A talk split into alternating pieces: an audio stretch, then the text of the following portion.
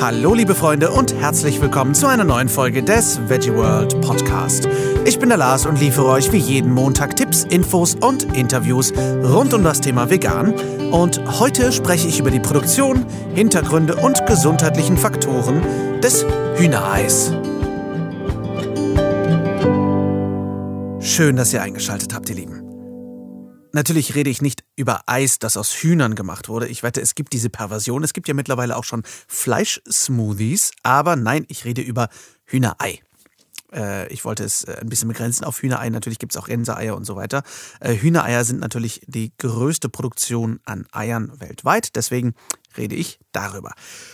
Diese Woche geht es also weiter in unserer Serie über Basics. Ich hätte ja gedacht, wir brauchen die eigentlich gar nicht ähm, ich sag mal so, diese grundlegenden Dinge der veganen Lebensweise, wir brauchen gar nicht drüber sprechen.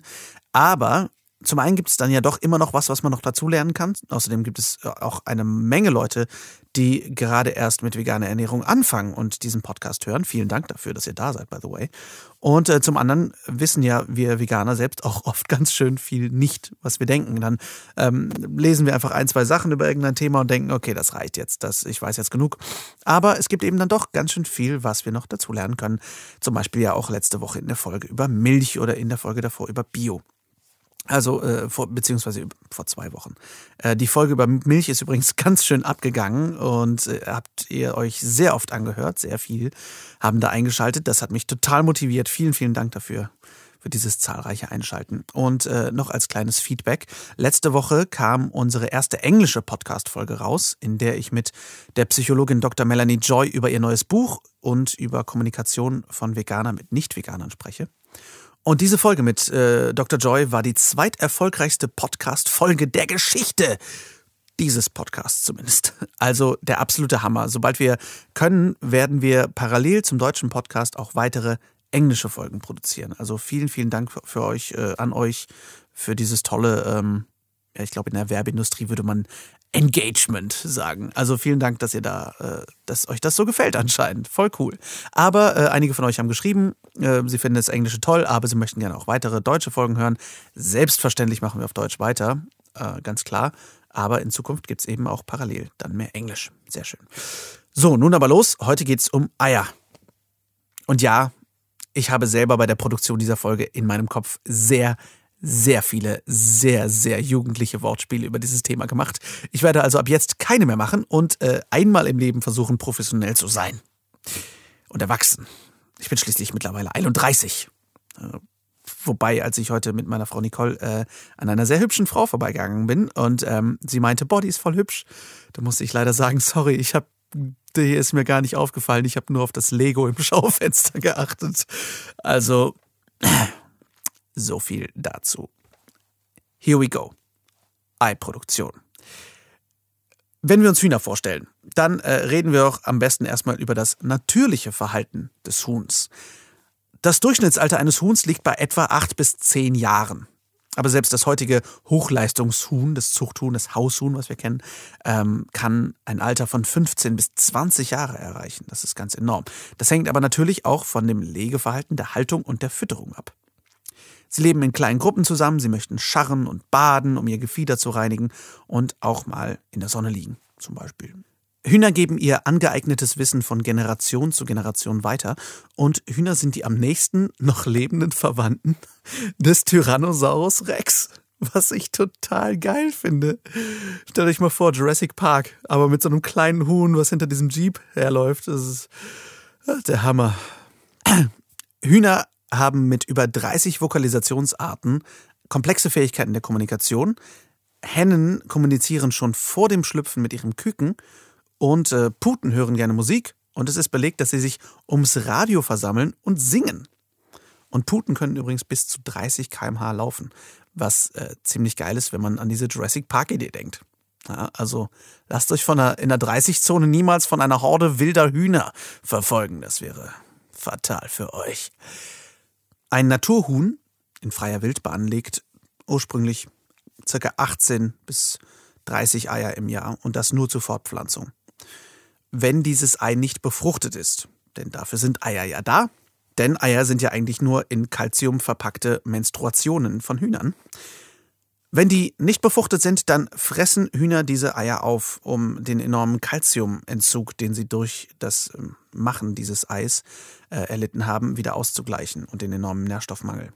Da sind wir übrigens direkt bei einem tollen Argument, ähm, was mir oft unterkommt, nämlich wenn ich jetzt einen Freund um die Ecke habe, der einen Bauernhof hat und der so ein paar Hühner hält und der hat dann immer ein paar Eier, ähm, ist es dann ethisch vertretbar, die zu essen? Da sind wir bei einem ganz interessanten Punkt, denn wie gesagt, wenn Hühner die Eier nicht weggenommen bekommen, dann fressen sie die Eier auf und legen vor allem nicht ständig neue. Denn wenn sie das Ei weggenommen kriegen, dann legen sie ein neues, weil sie denken, sie müssen ein neues legen.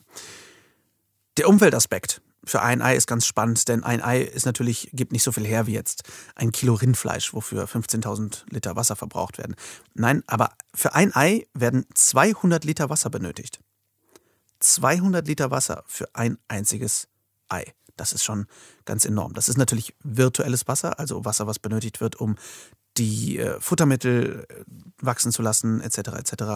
Aber ähm, das ist schon irre, wenn man das immer so ein bisschen gegeneinander stellt. Wenn ihr mal ein Ei auf den Tisch legt und daneben einfach kistenweise Wasser stellt, da fragt man sich schon, was ist wichtiger. Gerade wenn man bedenkt, was für ein Wassermangel weltweit jetzt schon in einigen Ländern herrscht. Schon enorm. Aber wie werden die Hühner überhaupt in Deutschland gehalten? Wie sieht ein Leben in Eierproduktion aus? Ihr habt euch hoffentlich gemerkt, ein Naturhuhn wird circa acht bis zehn Jahre alt durchschnittlich. Nach circa 18 Monaten bis zwei Jahren geht jedoch die Legeleistung merklich zurück. Dann taugen die Hühner nichts mehr und sind damit allerdings auch schon zu alt für ein Suppenhuhn. Die Nachkommen sind meist zur Hälfte Weibchen und zur anderen Hälfte Männchen. Sobald die Eier gelegt sind, kommen sie in die Brutschränke. Sobald die Küken geschlüpft sind, werden sie dann auf einem Fließband nach Geschlecht sortiert. Die Weibchen werden meistens ab einem Alter von 20 Wochen weiter als Legehennen verwendet, die männlichen werden meistens zerquetscht, geschreddert oder vergast. Das sind in Deutschland etwa 50 Millionen Küken jedes Jahr. Für mich damals der Grund, keine Eier mehr zu essen. Die anderen Gründe kannte ich nicht oder waren mir zu egal. 50 Millionen Küken jedes Jahr im Schredder. Das sind mehrere Küken pro Sekunde. Das sind diese süßen, fluffigen, gelben Tweeties. Für die Fleischproduktion sind übrigens die männlichen Küken nicht geeignet, denn da gibt es inzwischen spezielle Züchtungen, die auf ein schnelles Wachstum und einen hohen Fleischanteil angelegt sind. Ihr erinnert euch, ein Naturhuhn legt etwa 18 bis 30 Eier im Jahr und äh, ein Industriehuhn legt etwa 330 Eier im Jahr. Sobald die Leistung dann mit 18 Monaten bis zwei Jahren runtergeht, werden die Hühner mit den Füßen aufgehängt und durch ein Strombad gezogen, damit sie betäubt werden sollen, bevor ihnen der Kopf abgehackt wird. Flattern die Tiere allerdings vor der Betäubung panisch oder heben noch den Kopf, was sehr oft passiert, dann werden sie bei vollem Bewusstsein enthauptet. Jährlich sterben so 32 Millionen Legehennen allein in deutschen Schlachthöfen. Da kommen wir übrigens zu einem sehr spannenden Thema, nämlich vegetarischen Fleischalternativen zum Beispiel. Da gibt es eine ganz spannende Vergleichsrechnung, weil man natürlich denkt, ey, wenn ich ein vegetarisches ähm, Schnitzel zum Beispiel mit ähm, Eiklar oder sowas kaufe, dann stirbt ja kein Tier dafür. Allein in Deutschland sterben jährlich etwa 100 Millionen Hühner für die Eierproduktion. Als Eintagsküken vergast oder als Ausschuss gestorben oder als verbrauchte Legehenne geschlachtet. Die vegetarischen Fleischalternativen, die zu einem hohen Teil aus Ei bestehen, sorgen für eine höhere Sterberate als für Fleischwurst. Ein geschlachtetes Schwein zum Beispiel liefert ca. 80 Kilogramm Fleisch. Ein mittleres Hühnerei wiegt etwa 70 Gramm und enthält ca. 40 Gramm Eiklar, den Rohstoff für diese vegetarischen Produkte oder für einige davon. Um 80 Kilogramm Eiklar zu gewinnen, benötigt man also 2000 Eier. Man braucht 2000 Eier, um auf dieselbe Eiklar-Menge zu kommen wie 80 Kilogramm Schweinefleisch. Ein Huhn lebt in der industriellen Legehaltung also ungefähr 1,5 Jahre, anderthalb Jahre und erreicht die Geschlechtsreife mit etwa fünf Monaten. Geschlechtsreife gleich Legereife, ist ja klar, weil Menstruation und so. Das Huhn legt also etwa 13 Monate lang Eier, bevor seine Leistung nachlässt und es als Suppenhuhn oder ähnliches dann endet. Die Legeleistung einer Hybridhenne liegt ja bei etwa 300, 330 Eiern im Jahr, also 25 im Monat. In einem Leben legt eine Henne also in der klassischen Legefabrik durchschnittlich 325 Eier. In 2000 Eier fließt also gewissermaßen die gesamte Legeleistung von mehr als sechs Hennen. Man braucht also sechs Hennenleben für ein Schweineleben quasi.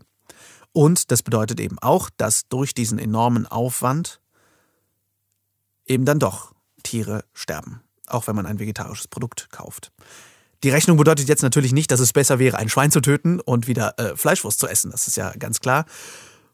Aber es führt eben dann doch ganz deutlich vor Augen, dass diese vegetarischen Produkte nicht unbedingt tierfreundlicher sind und manchmal eben ein solch trügerischer Umkehrschluss daraus entsteht.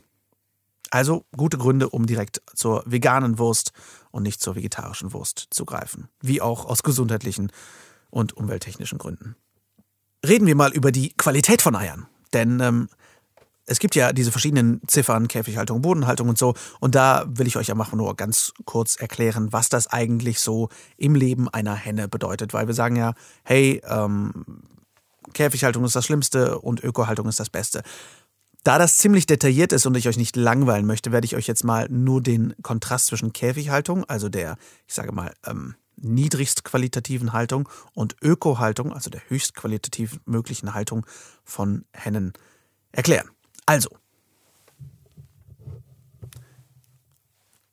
Ziffer 3 auf einem Ei bedeutet Käfighaltung. Käfighaltung bedeutet, dass eine Henne ca. 800 Quadratzentimeter zum Leben hat. Nicht zum Ausruhen, nicht zum kurz mal drin äh, abhängen, zum Leben. Die verbringt ihr ganzes verdammtes Leben da drin. 800 Quadratzentimeter. Die Mindestgröße eines Käfigs ist zweieinhalb Quadratmeter für mehrere Hennen dann natürlich. Die Hennen leben in Drahtkäfigen auf einem Schräggitter, damit das Ei aus dem sogenannten Tierbereich auf das Fließband rollen kann. Schwächere Hennen werden durch diese Schräglage dann äh, zu Boden gedrückt und die Käfige stehen in Doppelreihen mit den Rückwänden aneinander und erstrecken sich so über vier bis acht Etagen. Durch die geringe Anzahl der Tiere im Käfig kann sich zwar eine Rangordnung bilden, eine gewisse soziale Struktur, aber durch die Enge leiden die Tiere konstant unter Stress. Und deswegen sind dann gegenseitiges Picken und Kannibalismus die Folge. Durch den ständigen Kontakt mit dem Maschendraht scheuern sich die Tiere die Federn ab. Die Hennen werden mit einem Spezialfutter gefüttert, damit sie die Legeleistung des über zehnfachen der natürlichen Legeleistung überhaupt bringen können.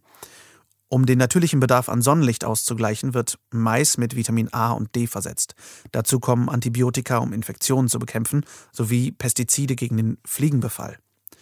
Da die Farbe des Eidotters weitgehend vom Futter abhängig ist, wird in konventionellen Betrieben ein synthetischer Farbstoff zugesetzt, um einen dunkleren Farbton zu erreichen, damit wir ein Ei bekommen, was dem Werbebild entspricht.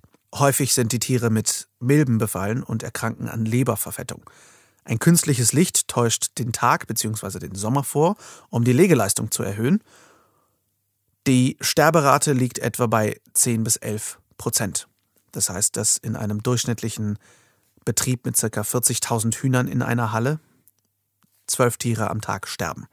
Die erreichen also nicht mal ihre Legeleistung unbedingt oder das Alter, in dem sie normalerweise geschlachtet werden. Sie sterben an den Folgen ihrer Haltung. Halten wir dagegen jetzt mal im Kontrast die Ziffer 0, die ökologische Haltung. Die bestmögliche Haltung, die wir in Deutschland so haben. In der ökologischen Haltung dürfen sechs Hennen pro Quadratmeter gehalten werden. In Hallen mit mehreren Etagen, die die Regel sind, sind es also zwölf Hennen pro Quadratmeter, weil sie natürlich dann übereinander gestapelt werden. Die maximale Gruppengröße sind 3000 Legehennen. Auslauf ist wie in der Freilandhaltung, also vier Quadratmeter pro Tier. Es darf ausschließlich ökologisch erzeugtes Futter aus gentechnisch unveränderten Erzeugnissen verwendet werden. Es gibt allerdings auch in der ökologischen Haltung immer mehr Großbetriebe mit bis zu 20.000 Tieren oder mehr, was zu sozialen Konflikten unter den Händen führt. Die Sterberate liegt auch hier bei etwa 10 bis 11 Prozent. Für alle Haltungsformen beginnt und endet das Leben der Hühner sehr ähnlich. Männliche Küken werden aussortiert und am ersten Tag getötet. Die Aufzucht der Hennen hm, hat tierquälerische Züge und nimmt die Legeleistung nach 15 bis 24 Monaten ab. Dann werden die Hühner geschlachtet. Sie werden zu Haustierfutter, Hühnersuppe oder teilweise auch zu Futter für Tiere auf Pelzfarmen verarbeitet. Dazu nochmal zur Erinnerung, unter normalen Umständen wird ein Huhn acht bis zehn Jahre alt. Hühner können aber auch 20 Jahre und älter werden. Das ist ein ganz schöner Unterschied. Was sind denn die gesundheitlichen Faktoren von Eiern? Eier sind ja ein sehr proteinreiches Lebensmittel und werden von vielen als wichtiges Grundnahrungsmittel gesehen. Und die meisten sagen, ohne Ei könnte ich gar nicht backen. Ich könnte euch da jetzt einiges an Fakten ausbuddeln, aber ich hatte eine bessere Idee und kredenze euch stattdessen lieber einen Spezialisten. Ich habe nämlich keine Mühen gescheut und deswegen habe ich euch den Ernährungswissenschaftler Nico Rittenau in New York City, oh ja, in New York City angerufen und er hat mir folgende Fragen beantwortet. Hallo lieber Nico, vielen Dank, dass du wieder mal dabei bist, als Stammgast sozusagen. Freut mich sehr. Ist mir große Freude. Lieber Nico, ähm, das Ei wird ja generell als sehr gesundes Lebensmittel dargestellt, vor allem von Sportlern ja sehr hoch geschätzt wegen des äh, proteinreichen Inhalts. Wie siehst du denn die gesundheitlichen Aspekte des Eikonsums? Ja, also wie du gesagt hast, das stimmt auf jeden Fall. Eier sind, wenn man jetzt rein das Protein isoliert betrachtet, als ein guter Proteinlieferant. Sie haben die höchste biologische Wertigkeit unter allen tierischen und damit unter allen Lebensmitteln. Das ist gar keine Frage. Man muss Lebensmittel aber in ihrer Gesamtheit betrachten und da schneiden Eier dann wie viele andere Produkte nicht so ab, wie sie es jetzt nur isoliert in Betrachtung einer ihrer Nährstoffe tun. Heißt konkret, wir haben im Prinzip drei Nährstoffe, die in Eiern etwas kritisch sind. Da ist sicherlich die Forschung noch ganz am Anfang, aber wir können eigentlich drei Sachen absehen. Zum einen muss man unterscheiden, dass das Ei aus Eiweiß und Eigelb besteht, also der Dotter. Und vor allem der Dotter ist sehr, sehr cholesterinreich. Und wenn man im ganze Eier isst, nimmt man sehr hohe Mengen an Cholesterin zu sich. Auch wenn es durchaus Cholesterinskeptiker gibt, ist allgemein der Status quo der Ernährungswissenschaft, dass der Cholesterin-Intake definitiv reduziert werden sollte. Das ist ein Punkt. Nummer zwei, und der macht mir eigentlich am meisten Sorgen, das müssen wir leider ein bisschen technisch werden, ist äh, sogenannte Cholin, ist ein Bestandteil im Ei, der ist eigentlich essentiell für den Körper, aber die Überschüsse an Cholin, die man über Eier aufnimmt, die können zumindest in der Darmflora von den Bakterien von Menschen, die regelmäßig tierische Produkte konsumieren, zu einer Substanz äh, namens TMAO, heißt Trimethylaminoxid, ist auch egal wie es heißt, aber zu dieser Substanz umgewandelt werden und die steht in großem Verdacht damit, Herzerkrankungen und andere Erkrankungen zu begünstigen. Und das Interessante ist, wenn man vegan lebenden Menschen ähm, Cholin oder auch Carnitin gibt, dann kommt diese Umwandlung nicht zustande, weil eben eine spezielle Bakterienkultur da dafür zuständig ist, die man bei vegan lebenden Menschen interessanterweise nicht findet. Und Nummer drei, du hast den Proteingehalt angesprochen. Natürlich, wenn man in der Wachstumsphase ist, dann möchte man viel Protein zu sich nehmen als Kind, um ja zu wachsen. Aber als Erwachsener möchte man dann im Endeffekt den Proteinhaushalt so gestalten, dass es natürlich genug ist, um sich zu versorgen. Aktuell sind das eben die Empfehlung 0,8 Gramm pro Kilogramm Körpergewicht, aber Überschüsse an Protein, und da sprechen wir auch wieder leider äh, für alle Mischköstler nur von tierischen Protein, erhöhen den sogenannten IGF-1-Faktor. Der steht für Insulin-like Growth Factor und man, man weiß, dass der in Korrelation mit einem erhöhten Krebsrisiko steht. Und interessanterweise, pflanzliches Protein erhöht diesen IGF-1 nicht, deswegen auch in Studien die Gesamtmenge nicht, aber wenn man isoliert tierische Proteine betrachtet, dann halt schon. Und ohne jetzt zu weit auszuschweifen, das sind die drei Punkte, warum man generell ja auch in jeder Ernährungsgesellschaft sagt, die Menge an tierischen Produkten reduzieren, an pflanzlichen erhöhen. Und also die Probleme, die drei im Prinzip betreffen die meisten tierischen Produkte, aber gerade Milchprodukte und Eier sind eben wesentlich cholesterinreicher als relativ magere äh, Fleischprodukte. Ah, ich verstehe. Das ist natürlich sehr spannend. Ähm, wie sieht es denn aus mit Bio-Eiern? Haben Bio-Eier da einen klaren Vorteil gegenüber konventionellen Eiern? Biologische Produkte per se sind natürlich zu bevorzugen, weil sie gewisse Bestandteile äh, nicht enthalten, aber jetzt die drei genannten tun sie auf jeden Fall. Also mag sein, dass es in Bezug auf die Antibiotikabelastung besser ist, biologische Produkte zu kaufen. Es geht natürlich den Hühnern wesentlich besser, aber die Frage nach dem Cholesterin, die Menge an Protein, die den IGF-1-Spiegel äh, erhöhen kann und das Cholin ist bei biologischen Produkten nach meinem Kenntnisstand nicht anders. Abschließend nur meine Empfehlung, wenn man tierische Produkte weglässt, braucht man natürlich einen guten Ersatz für das Protein und den findet man im Pflanzenreich mehr als genug. Meine Empfehlung wäre deswegen täglich oder zumindest mehrmals die Woche ähm, Hülsenfrüchte zu essen. Die haben ein sehr hochwertiges Protein, vor allem in Kombination mit Getreide ist die biologische Wertigkeit hier sehr hoch und dann hat man auch kein Problem mit seinem Proteinverzehr. Ja, super. Vielen, vielen Dank, Nico, dass du dich so kurzfristig hast zuschalten lassen. Ich wünsche dir viel Spaß in New York weiterhin und ähm, vielleicht schalten wir dich das nächste Mal einfach aus äh, Hongkong zu oder so. Vielen Dank. sehr gerne, sehr gerne. Dankeschön. Es ist also nicht ganz unbedenklich, äh, Eier zu verspeisen. Und die gute Nachricht ist, es gibt so viele Alternativen. So viele, dass ihr am besten jetzt mitschreibt oder die Alternativen, die ihr jetzt hier hört und am spannendsten findet, im Internet nochmal nachschlagt. Selbstverständlich haben wir wieder ein paar Links in den Show Notes. Also, als allererstes ein Liebling von Nicole, meiner Frau. Als Ersatz für gekochtes Ei auf dem Brot ist eine reife Avocado mit Kalanamak. Kalanamak ist heißt übersetzt schwarzes Salz, ist ein Schwefelsalz, gibt es im Reformhaus, im Bioladen, in veganen Supermärkten, im Internet. Kalanamak schreibe ich euch natürlich in die Shownotes, ein komplizierter Name. Ähm, und das hat einen sehr eigenen Geschmack. Das könnt ihr zum Beispiel auch in Mayo tun, da komme ich gleich nochmal zu. Und ähm, total toll, einfach eine reife Avocado aufschneiden, aufs Brot, ein bisschen Kalanamak drüber, total gut. Rührei könnt ihr ganz einfach als Rührtofu machen. Einfach weichen Naturtofu nehmen. Der von Typhoon ist zum Beispiel ziemlich gut, der ist ziemlich weich, auch Bio und so. Und äh, mit Kurkuma, Salz, ein bisschen Pfeffer, ein bisschen Rapsöl anbraten oder ein bisschen Olivenöl, möglichst wenig natürlich. Und ähm, dann nach dem Braten mit ein bisschen Kalanamak wieder würzen. Dieses, dieser Eigeschmack bei dem Kalanamak ist wirklich die Bombe. Das Wichtige ist, ihr dürft es nicht erhitzen. Das ist äh, ganz, ganz wichtig. Wenn ihr Ei ersetzen möchtet, zum Beispiel ähm, beim Backen, dann könnt ihr nehmen Stärkemehl. Ein Esslöffel Stärkemehl ersetzt zum Beispiel ein Ei. Sojamehl ersetzt auch ein Esslöffel mit zwei Esslöffeln Wasser verrührt ein Ei. Ihr könnt eine halbe zermatschte Banane nehmen anstatt eines Eis. Am besten ähm, nehmt die für süßere Teige, denn ähm, die schmeckt man manchmal leicht durch, aber einfach in den Teig einrühren. Ihr könnt 80 Gramm Apfelmus nehmen. Passt sehr gut zu Muffins und zu feuchten Teigen. Auch da einfach mit einrühren. Ihr könnt zwei Esslöffel gemahlene Leinsamen nehmen und die mit drei Esslöffeln Wasser vermengen. Das eignet sich natürlich super zum Beispiel für Vollkorngebäck. Ihr könnt 60 Gramm Seidentofu nehmen, ihr könnt ihn cremig rühren oder pürieren. Das ersetzt dann ein Ei. Eignet sich super für herzhafte oder süße Speisen, hat aber einen kleinen Eigengeschmack. Ähm, aber wir haben ja von der Stina Spiegelberg gelernt, äh, vielleicht einfach ein bisschen Orangensaft dazu, dann hat es auf jeden Fall schon nicht mehr diesen Tofu-Geschmack und eignet sich perfekt für süße Sachen. Es gibt natürlich auch zu kaufen Eiersatzpulver. Da nimmt man dann einen Teelöffel mit 40 Gramm Wasser verrührt, für Gebäck oder Bratlinge gut geeignet braucht man aber nicht, wie ihr hört. Also das sind gute Produkte, auf jeden Fall kann man nehmen. Ähm, ihr könnt aber auch eben einfach diese Hausmittelchen nehmen. Johannesbrotkernmehl ist ebenfalls ein super Eiersatz. Er wird zum Beispiel besonders zum Verdicken von Süßspeisen, Cremes, Pudding, aber auch von Soßen, Suppen, Knödeln, Spätzle, Pasteten und Mousse verwendet. Und das habe ich mir alles aufgeschrieben, keine Bange. Ich habe das nicht alles perfekt im Kopf. Ich bin ja kein Koch. ähm, für ein Ei nimmt man einen leicht gehäuften Teelöffel Johannesbrotkernmehl und verrührt ihn einfach mit 40 Milliliter Wasser.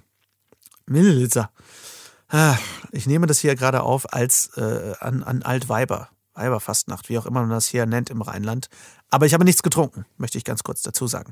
Für kalte Speisen ist das Johannesbrotkernmehl ein guter Eiersatz, da man es nicht erhitzen muss, um diese Bindefähigkeit zu aktivieren. Also für kalte Flüssigkeiten einfach 2 Gramm Johannesbrotkamel auf 250 Milliliter Flüssigkeit. Für warme Flüssigkeiten einfach 1 Gramm auf 200 Milliliter Flüssigkeit. Und eine kalte Masse, zum Beispiel Desserts, dann nimmt man 1 Gramm auf 0,5 Liter kalte Masse. Für Burger Patties aber zum Beispiel könnt ihr auch was Interessantes nehmen, nämlich Tomatenmark. Nehmt einfach ein Esslöffel Tomatenmark, das ersetzt ein Ei und dann habt ihr für Frikadellen, Burger Patties oder ähnliches eine ganz tolle Konsistenz. Ihr merkt also, es ist total einfach, eifrei zu leben. Ihr tut eurer Gesundheit gut, ihr tut der Umwelt einen Gefallen sowieso und den Hühnern ganz besonders, denn die leben wirklich ein ziemlich furchtbares Leben für die Industrie. Schaut gerne auf veggieworld.de oder auf dem VeggieWorld Facebook-Seite nach. Da haben wir immer tolle Rezepte am Start, natürlich auch absolut eifrei. Und ähm, Schaut im Supermarkt nach, wenn ihr neue Produkte kauft und ihr möchtet Ei vermeiden. Schaut genau hin. Sowas wie Volleipulver oder Eigelb oder so ein Kram ist ziemlich oft in irgendwas drin. Mittlerweile ist es oft fett gedruckt, dass man es etwas leichter sieht, aber schaut danach, dass ihr da nicht, ähm, ich sag mal, nicht die Katze im Sack kauft, aber das Ei im Sack. Quasi. Ich hoffe, die Folge hat euch gefallen. Schreibt uns sehr gerne euer Feedback wie immer an lars.veggieworld.de oder an podcast.veggieworld.de. Lieben Dank auch nochmal an dieser Stelle für euer Feedback für die letzten Folgen. Das äh, fand ich sehr, sehr schön. Nächste Woche behandle ich ein Thema, das vielen sehr wenig bewusst ist und über das ich vor, bis vor sehr kurzem auch fast nichts wusste. Nächste Woche rede ich über Honig. Vielen, vielen Dank an meine neue Recherchespezialistin Nicole. Die hat nämlich äh, die Recherche übernommen, hat mir sehr viel Arbeit erspart. Vielen, vielen Dank dafür. Und ich wünsche euch allen eine ganz schöne Woche. Viel Spaß beim Ausprobieren der ganzen neuen tollen Ei-Alternativen. Vielen Dank fürs Zuhören und ciao, ciao.